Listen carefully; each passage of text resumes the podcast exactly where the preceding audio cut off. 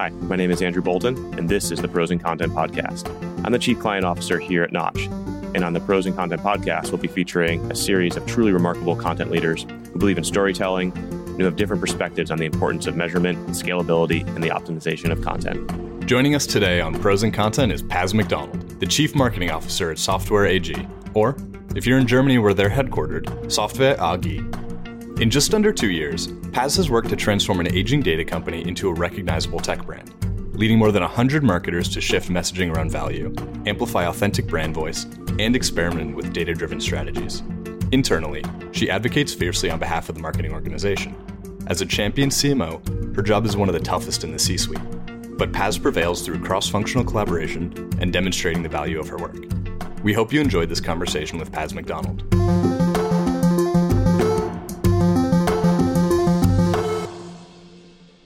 Welcome to Pros and Content. I'm Andrew Bolton. I'm the Chief uh, Client Officer here at Notch, and I'm joined today by Paz McDonald, who is the CMO of Software AG. So, welcome to the show.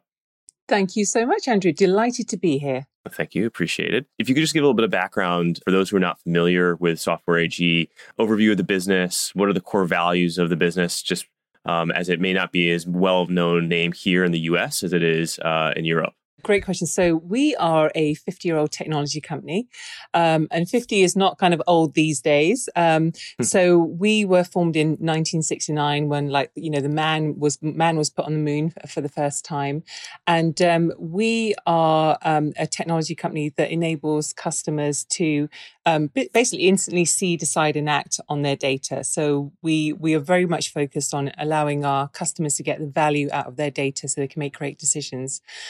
Now, I, I, take you in that direction because um, we do have, we're, we're, a global company, so we are German uh, headquartered, uh, but we have 10,000 customers globally. Um, you know, a lot of our revenue comes from the US. Um, you probably have used our technology. You just don't know you've used our technology. So yep. when you've ordered your coffee uh, on the go in the morning, you've used an app. Um, there'll be our technology behind that. Um, a lot of wind farms are use our technology.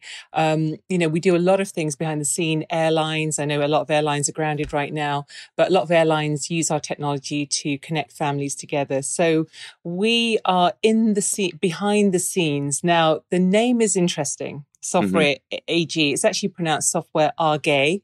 Okay. And the AG bit just means Inc., incorporated, yep. like you would um, in an American company. Now, if you think about it, software that word 50 years ago yeah. was pretty cool. It's like software. Wow. so, cool. so cutting edge. so cutting edge, right?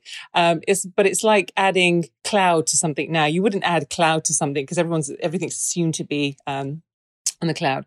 So it is a dated name, um, but it's a company with great products, great technology. Um, you know, like I said, we've got 10,000 customers globally and we're growing. And my job is to come in as a transformational CMO. I've been here 21 months to try and fix some of the perceptions and just really get this kind of brand out there um, a bit more noticeable because mm-hmm. uh, it's uh, there's there's some work that needs to be done in that area. Yeah, for sure. I mean, it sounds like if you're doing all those things behind the scenes, people should know about that, you know, and we can, you know, pull the curtain back a little bit and say, "Hey, surprise! You know, we're here." Um, you were you were at uh, MongoDB for a little over seven years, right? Yes. What were the things that drew you to Software AG? Um, and what were the challenges that you saw as like, "Hey, this is stuff that I want to take on"? Yeah. So uh, yeah, I had a great run at MongoDB brilliant. I was there first UK hire, um, you know, very, very early stage, you know, was there through the IPO and, and mm-hmm. afterwards.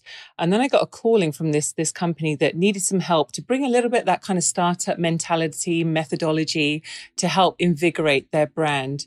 Um, and to have that responsibility to be a CMO, you know, lead an organization of over a hundred people, um, was just like too tempting. So I, le- I left MongoDB to come here. Mm-hmm. And, um, you know, so I, I look after, uh, you know, quite a few areas uh, from basically the brand, product marketing, obviously demand generation and field.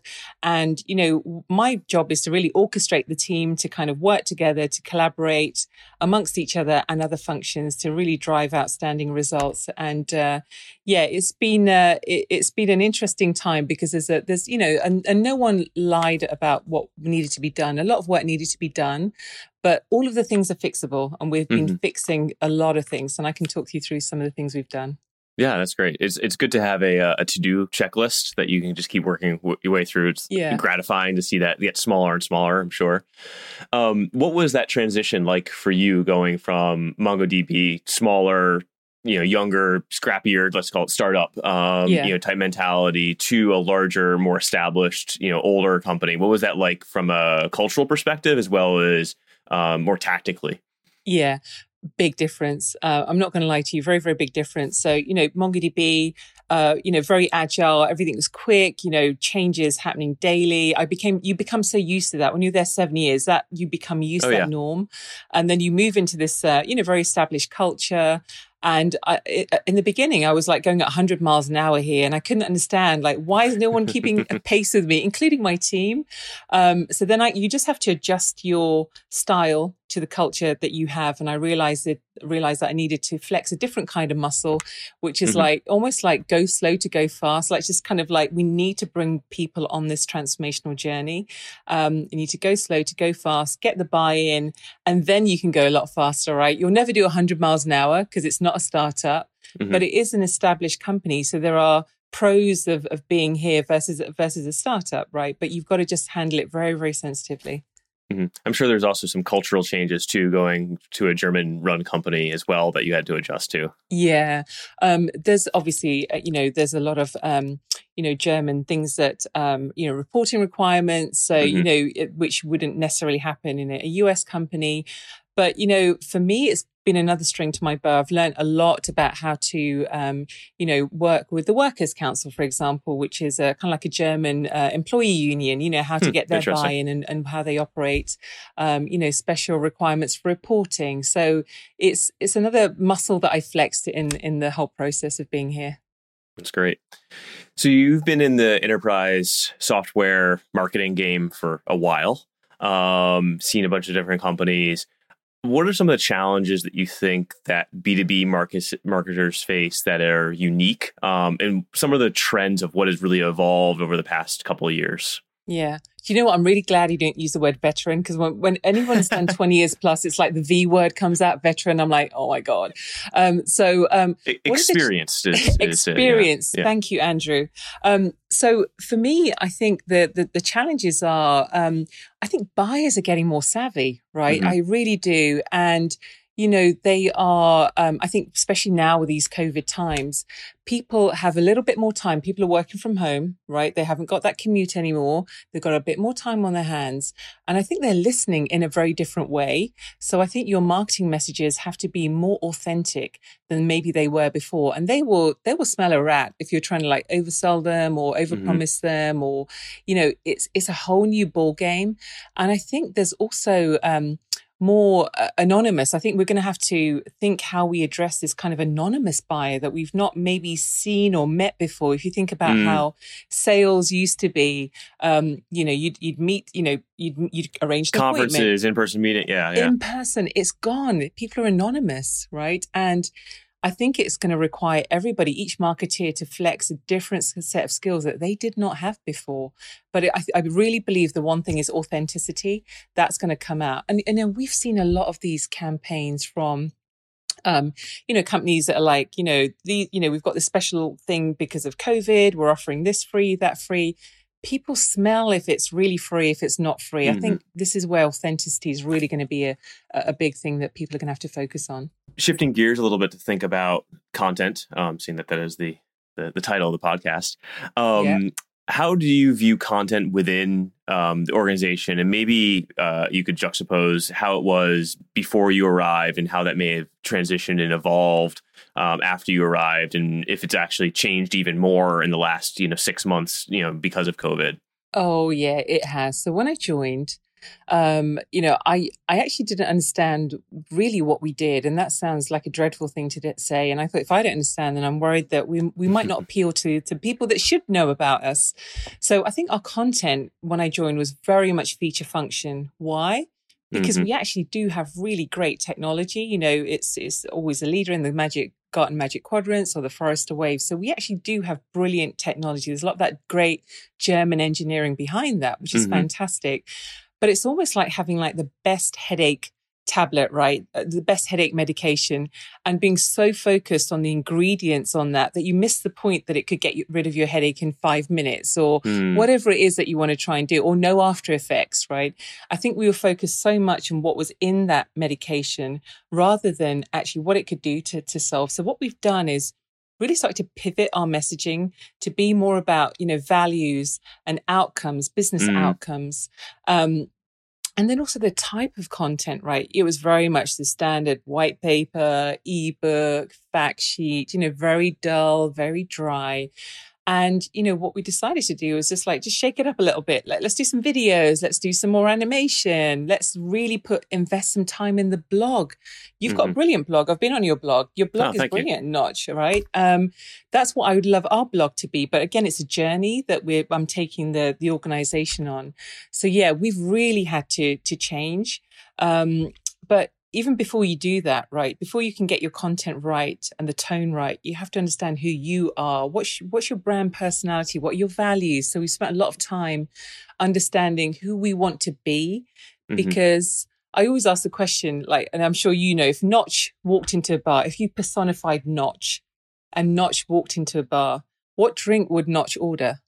It'd be, I think it'd be a fun cocktail. Andrew, what do you think? It'd be, it, yeah, it would be a pretty fun cocktail, I would say. Yes. Yeah. So that we, I don't think we had that, right? Yeah. So you know, we need to give ourselves a personality. So we did a brand mm. audit, like, hey, how do people see us, right? And how do our analysts see us, our customers, our partners? You know, you know, the, this our key stakeholders. And when we got that feedback back, it was like somebody holding a mirror up to you. It's like what do you think you see? And it's like, mm-hmm. actually, this is what we see. And um, so that was really great because then that helped us get our tone right in terms of who we wanted to be as a, as a, as a brand and that personality. And then that filtered into the content. So the language changed and, you know, it softened and became more kind of personal and, and real and authentic. It's interesting. So, you know, I've talked to a lot of people that work at software companies, engineering companies, and they fall into that same trap where everything becomes very feature function um, because it's the engineer's mind that's really driving things. Um, and it's been a challenge for the content leaders and the CMOs and the marketers have come in uh, to try to not justify the value of more of a storytelling approach in a way, but uh, of how do you connect with the consumer or the people that are utilizing your products in a way that isn't about the feature function outcomes. What tactics or what um, arguments have you used to steer the organization away from that feature function to more of that? Hey, we need to talk about values. We need to talk about you know storytelling in uh, respect to our brand and so on. Yeah, it's a great question it takes time. I had to build trust with people because, you know, when you've had that kind of very fixed mentality that it is about features function, it, it, takes a leap of faith to listen to a brand new CMO and go like, what is she talking about?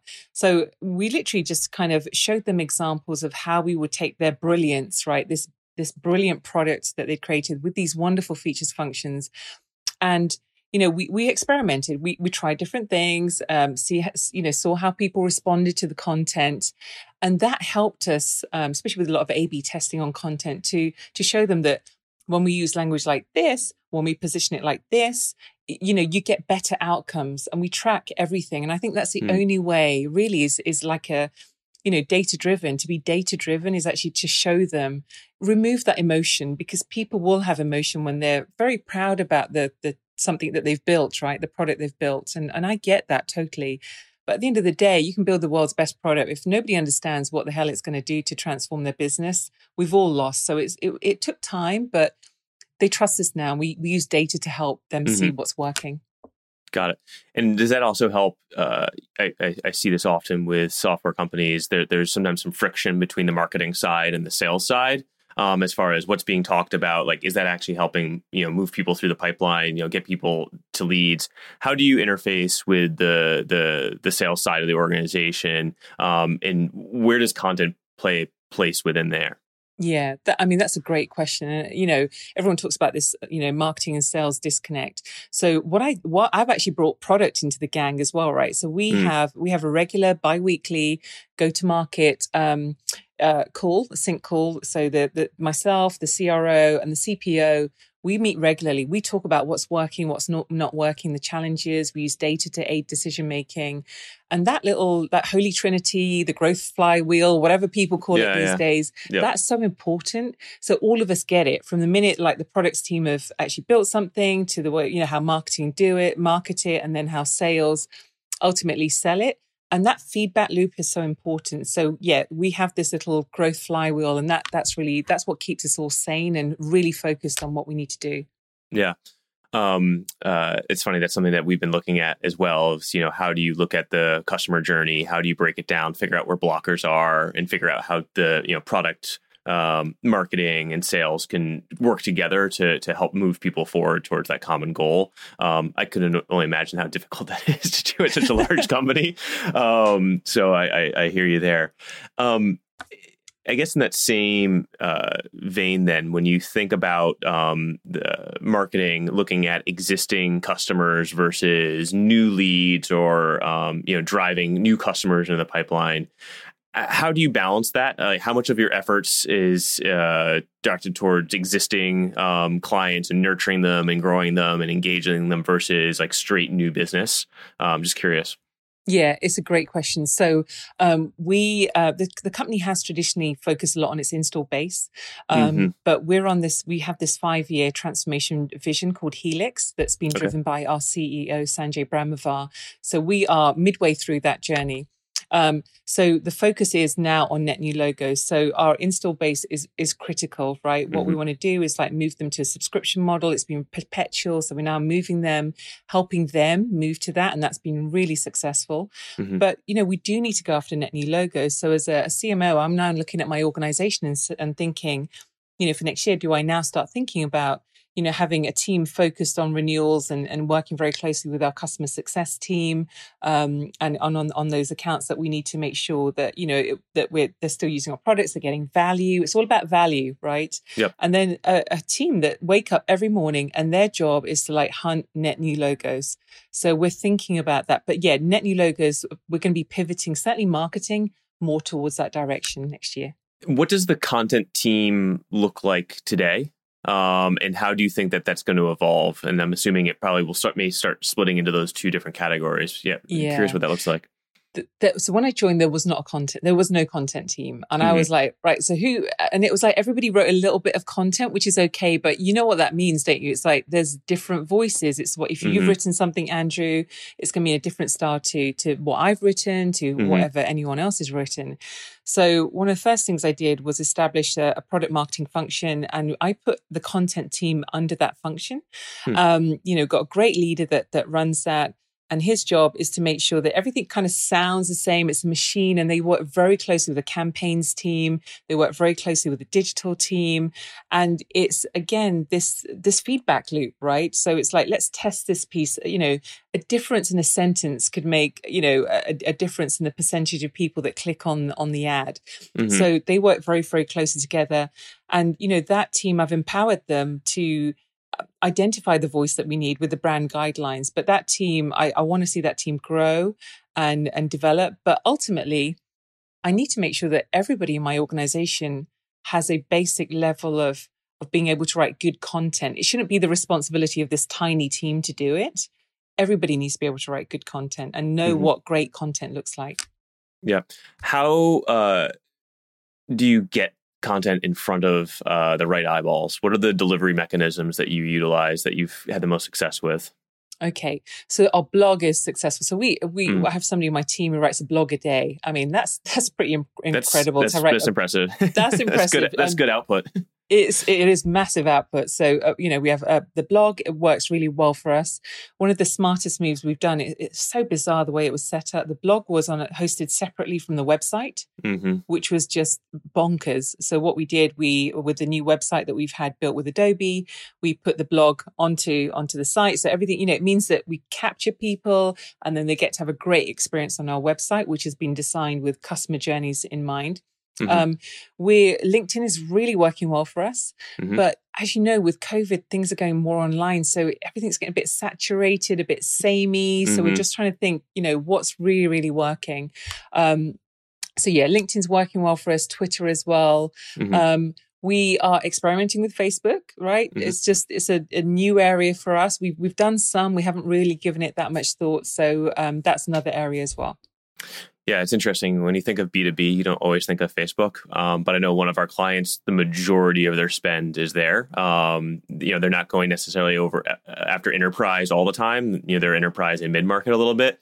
Um, but that's where they spend a majority of their media dollars. Um, wow. So it's an interesting, interesting phenomenon. Not something that I would be like, oh yeah, Facebook B2B marketing it makes complete sense. Yeah, uh, exactly. how about um, how about email? Do you guys have any kind of an email brief or anything like that as a way to engage people, drive people we, back?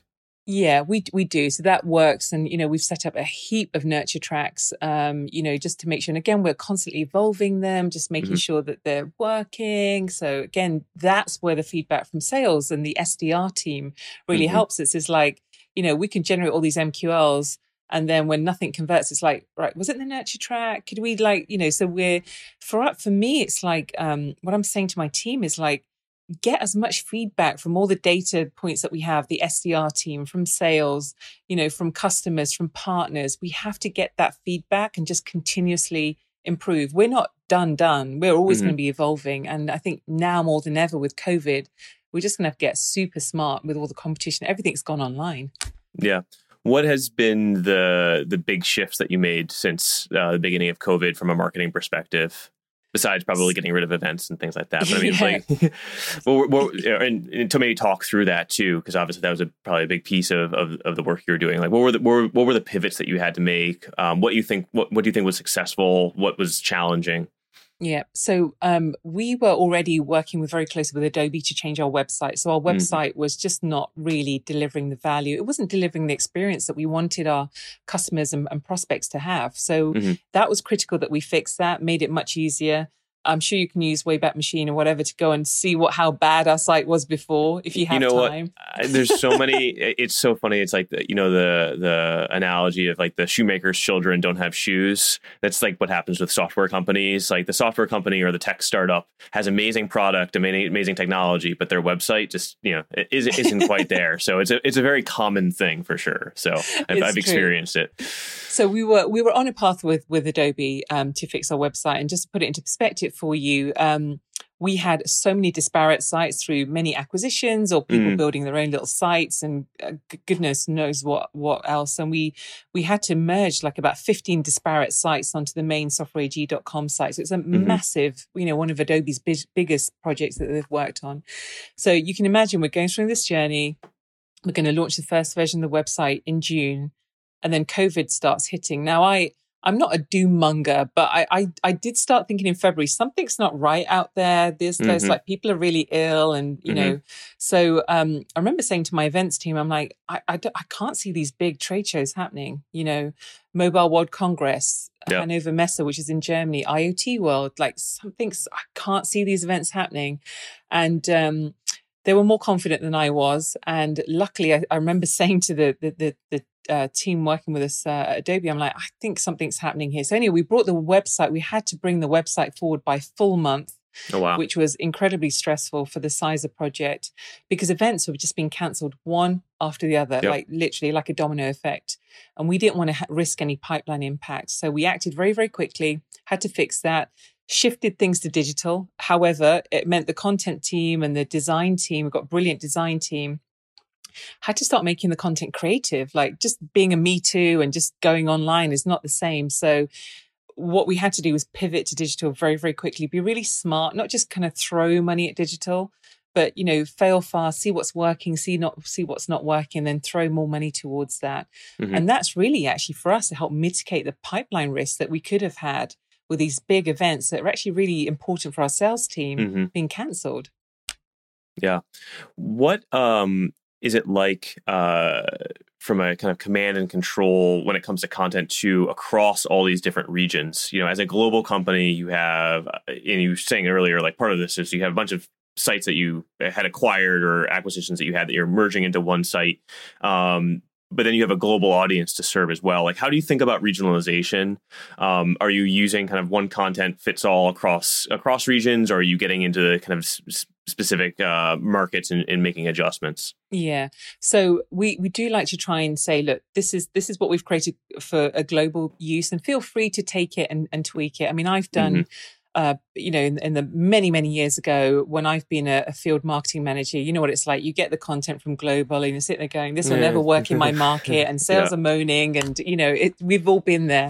So you've just got to sit down and just say, right, can I take this? Can I tweak it? And I'm open to that. I'm open mm-hmm. to the team doing that. Um, you know, we have to prioritize certain markets. We, you know, we can't do everything. Um, and there's some markets where actually we've realized that um, the content that we've created that would be what I would say US English actually does work, like the hmm. Netherlands mm. or, mm-hmm. you know, Sweden. They're fine with that content. But there's some mm-hmm. markets where we know we've got to put a bit more effort in and rework it, like Germany and France and Italy mm-hmm. and Spain, for example. So we, hmm. we just kind of figure out what we need to do and just work around that. But ultimately, it's one asset, one piece of content, and then how we can tweak it. Mm-hmm. What indicators are you looking at for what works and what doesn't? We are looking at basically conversions. It's for me, it's conversions. So anyone can click mm-hmm. things, right? But you know, are they engaged with us? How are they engaged with us? Um, are they converting? Mm-hmm. Um, at the end of the day, you know, it's it's it's it's been a cultural shock for the organization to move to digital because it has mm-hmm. been heavily reliant on events in in the past. Mm-hmm. So you know, I'm I'm using that to help them see that there's a whole new world of, of metrics we now need to look at, like website visits. Um, our old website was performing so badly.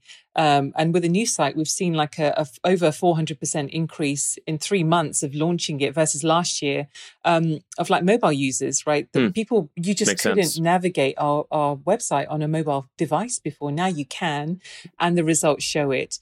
You know, we're seeing, um, we've seen a 100% increase in, in users again in that same time frame, number of sessions, uh, you know, how long they're staying on pages. So there, these are the new metrics we're having to use rather than I scanned 100 people that came to the stand that aren't going to mm-hmm. convert into anything, but doesn't 100 look great? You know, it's, mm-hmm. it's just a different, it's re educating people to see things in a different way. As you look towards uh, the future, next, call it 12 to 18 months, what are the skills that you think uh, the CMO needs to rapidly obtain um, or get better at um, to maintain relevance for themselves, but also for their, their companies in the market? Yeah. So the C- role of a CMO is like probably one of the toughest on the C-suite. I think most CMOs kind of like stick around for a little while and then they kind of like they. I think it's like a two-year, two and a half it's, year average tenure. I think is what is, I saw, it is which exactly is that. crazy. Yeah, it is. It is crazy, and you have to ask yourself why is that? Why is the tenure so small? Is it because the CMO has been brought in to do a particular project or a mm-hmm. particular mm-hmm. gig? It, it, could be that. I think what it is is that the, the CMO needs to have a, a stronger voice and the reason is like, if, if, for example, I said, let's shut down marketing today, let's just not do any marketing. I, I, I, bet you like there'll be so many groups, you know, that will start saying, Hey, no, no, no, we need marketing. Mm-hmm. But why do CMOs not feel empowered? Right. This is, this is a, you know, this is a, a this is a key function, right? This is the, the group that's closest to the customers, really understands what sales need, understands the product. They play such a pivotal role. You know, they're a, they're the glue in the organization. So the skills they're going to need, they have to be data driven. I mean, it, you have to have those kind of digital skills, be mm-hmm. data driven.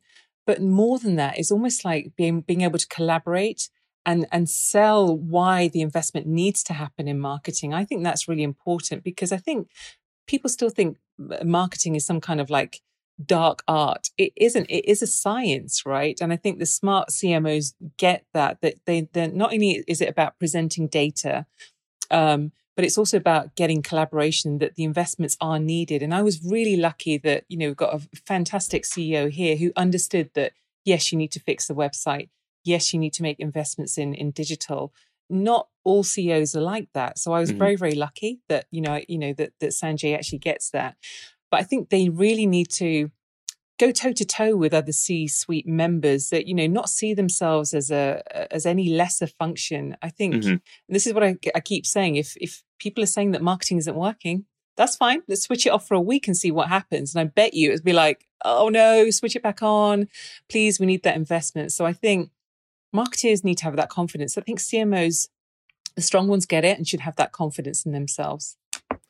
Yeah, that's great. Uh, I always remember I was at a dinner um, once, and Kristin Lemkau, who at the time she was the CMO at J.P. Morgan Chase, yeah. Uh, she was getting an award, and she was introduced by the CFO of J.P. Morgan Chase, um, and it was you know her best friend and her comrade who basically were working together tirelessly to move the business forward, and it was a interesting you know kind of relationship between the CMO and the CFO that I don't think is replicated in that many organizations and to your point like you have to build that consensus at the c suite so that you are all working together um, you know towards those common goals it's um, so important. And just to uh, just to go back to yeah. that, and that's a brilliant example. So um, I work really well with the, the, the finance function here. So the CFO gets it, and I'm mm-hmm. so lucky because you know, mm-hmm. marketing is always seen as like a cost center. Here we mm-hmm. go again, marketing, and they what do they want now? And um, what I've been able to demonstrate, you know, to our CFO is that you know the value that we're adding, right? You know, whether it's like an increase in pipeline or removing the kind of like peaks and troughs in pipeline, um, the fact that visitors are going up on the website you know, more things are marketing are contributing to bookings, for example. We're putting skin in the game. It's not all about influence, it's about what we're actually contributing. And because I've been able to do that, the CFO gets it and supports me, which is which is again a unique relationship. So yeah, really important point you've made. Other than the uh, lack of events, um, what trends are you looking to capitalize in the next twelve to eighteen months? Like, where do you think you're going to get the most traction um, around? So the fact that we're getting so much interest from mobile users makes me think mm. we haven't done enough with like mobile devices and things like that. Like what smart things can we do there? So that that's like a is that a missed opportunity? So i'm going to get my team to go away and investigate that. I think like i said the blog you know we've not we've we've had a blog. We, we the output is really high but we haven't really measured how successful that is. Now we've mm-hmm. integrated it into adobe onto the website now that's going to give us like more insight. So I think things like that, little snackable bits of content. You know what it's like, Andrew? You, you go on LinkedIn, you see these videos, and some of them are like half an hour long. You're like, who's going to watch a half an hour video, right? Yeah, yeah. You need to get. You've got like about a, software. about software of all things, right? It's not even ex- something exciting like wine or something. It's software. so you know, it's all about how we can make things interesting. We've got this. um you know, one of our um, product managers has started to do these little it's tiny little videos on you know what is an api what is integration. And he's basically saying like you know it's like if your grandma how would you explain this to your grandmother? And mm-hmm. we're getting so much traction because he's making it so simple. If you were talking to your grandmother over dinner how would you explain what this is? Now if she gets it i bet your customer's going to get it. So that's been really popular just fun quirky little things like that. Gotcha. Um uh, you mentioned the the the blog being something that you know you want to put more attention into and, and, more value behind. Do you think the term blog devalues what it actually is? Because I think I, for me personally, um, every time I hear companies like, "Oh, we have a blog," "Oh, we have a blog," "We have a blog," that feels like such a 2005 reference, and it's it, it's the, the the the blog quote unquote has evolved so much and has become like a core part of the marketing engine that I feel like it deserves like a better term. I, I don't know. Yeah, I know what you mean. Um, so listen, I came from MongoDB. The blog was like really super powerful for us. Mm-hmm. Like, so lots of engagement here. We're, we've changed it. Lots of engagement. Yeah. Can you think of a better name than blog? no, but I just I, I think there has to it needs it needs a 2020 uh, refresh. I think it is, does. is at the end of the yeah. day just to bring it in because otherwise uh, you know you know, you're thinking about like, uh, you know, the early display ads, you know, where it was just like, you know, a banner ad, like banner ads. People don't talk about, oh, those great old banner ads. Let's keep making those. Um, so I feel like it needs a refresh as well. Yeah, it does. Hey, maybe that could be a competition for on your on on the Notch website, right? Hey, what can we call this now? What should it be? Yeah, that's a good good LinkedIn post fodder. Thinking of uh, you know getting getting getting some LinkedIn social engagement for sure. Um, fantastic. Well, this has been a great conversation. Um, I guess parting thoughts. Um, when you think about this idea of uh, transformation and this uh, journey you guys are on, Helix, um, which is the term for it, right? Um, yes what are the parts of that that you get like the most excited about? Like what are the things that you like get out of bed and you're like yes like this is what i'm excited to move this forward from a to b Yeah, I think it's when you see the organizational shift and people that may have had a negative perception of marketing kind of go, oh, wow, that's what you do, right? You know, this is, you know, we've done, you know, launched a new, new brand, we've refreshed the branding, the website, you know, so many things have changed, like physically, externally. Mm-hmm. Uh, you know, LinkedIn, we're adding like a thousand new followers a week. Like people, we've never done anything like that. Things like that when people go, oh, wow, like what, what's, what's happening there? This, I'm proud to be part of this company. That's mm-hmm. what gets me up in the morning morning when I make our customers proud that they use our technology, our partners proud because they work with us, and our employees proud. That's when I'm like, mm. yeah, you know what, little fist bump. I've you know I've done my job today. That's awesome. Do you think the the employee communication actually is an interesting point of that, or like the employee feeling of momentum? Like how much of your role focuses on employee communication and making sure that they feel like they're part of that that momentum and part of that transformation? Yeah, it's really important. And I, I, if I'm hand on heart, I've probably done a poor job of like telling employees why we're doing things. I'm, I'm more of those. We need to fix this. Let's do it 100 miles an hour. Get it fixed. Mm-hmm. And but what's happened is that I've realized that when I've kind of taken a step back and thought about communicating to employees clearly why we've had to uh, make these changes, they're on board, they get it. And I think that is so critical as a CMO. It's very, very easy to start focusing on the external stuff. So everyone mm-hmm. notices the changes that you forget your job as a, as somebody who has to kind of sell it internally as well and get employees on board. You know, I need to get 5,000 employees on board on why we're making these investments. And, you know, that's my responsibility. I must fix that. Yeah, because that's that's an amplification mechanism. You know, they are the voice of the company for sure. So they are for sure. Well, great. Thank you so much uh, for the time today and joining the show. Um, great conversation. Really appreciate it. Some great insights in there. I think that uh, the listeners will uh, will take away. Um, they can connect with you on LinkedIn, I'm sure. And uh, if they have any questions, feel free to reach out. And uh, thank you again. Really appreciate it. Paz McDonald, everyone, uh, CMO of Software AG. Thank you for having me. We hope you enjoyed this episode with Paz McDonald, the CMO of Software AG. One thing Paz mentioned that stuck with us is the need for messaging to be truly authentic, now more than ever. Audiences are more intelligent when it comes to identifying marketing and more critical on what's being sold to them. They won't hesitate to call you out for overpromising or underdelivering, so it's up to you to make sure what you're selling passes the test. As always, remember to rate, review, and subscribe. And if you have any suggestions or feedback, you can find me at ray at notch.com. Visit us at prosandcontent.co to find more amazing content about, well, content. And tune in next time. Thanks for listening.